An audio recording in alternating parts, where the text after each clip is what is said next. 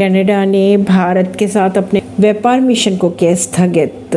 Canada के अनुसार वो भारत के साथ प्रस्तावित व्यापार मिशन को स्थगित कर रहा है। इससे पहले कनाडा ने भारत के साथ प्रस्तावित व्यापार समझौते पर बातचीत रोक भी दी थी।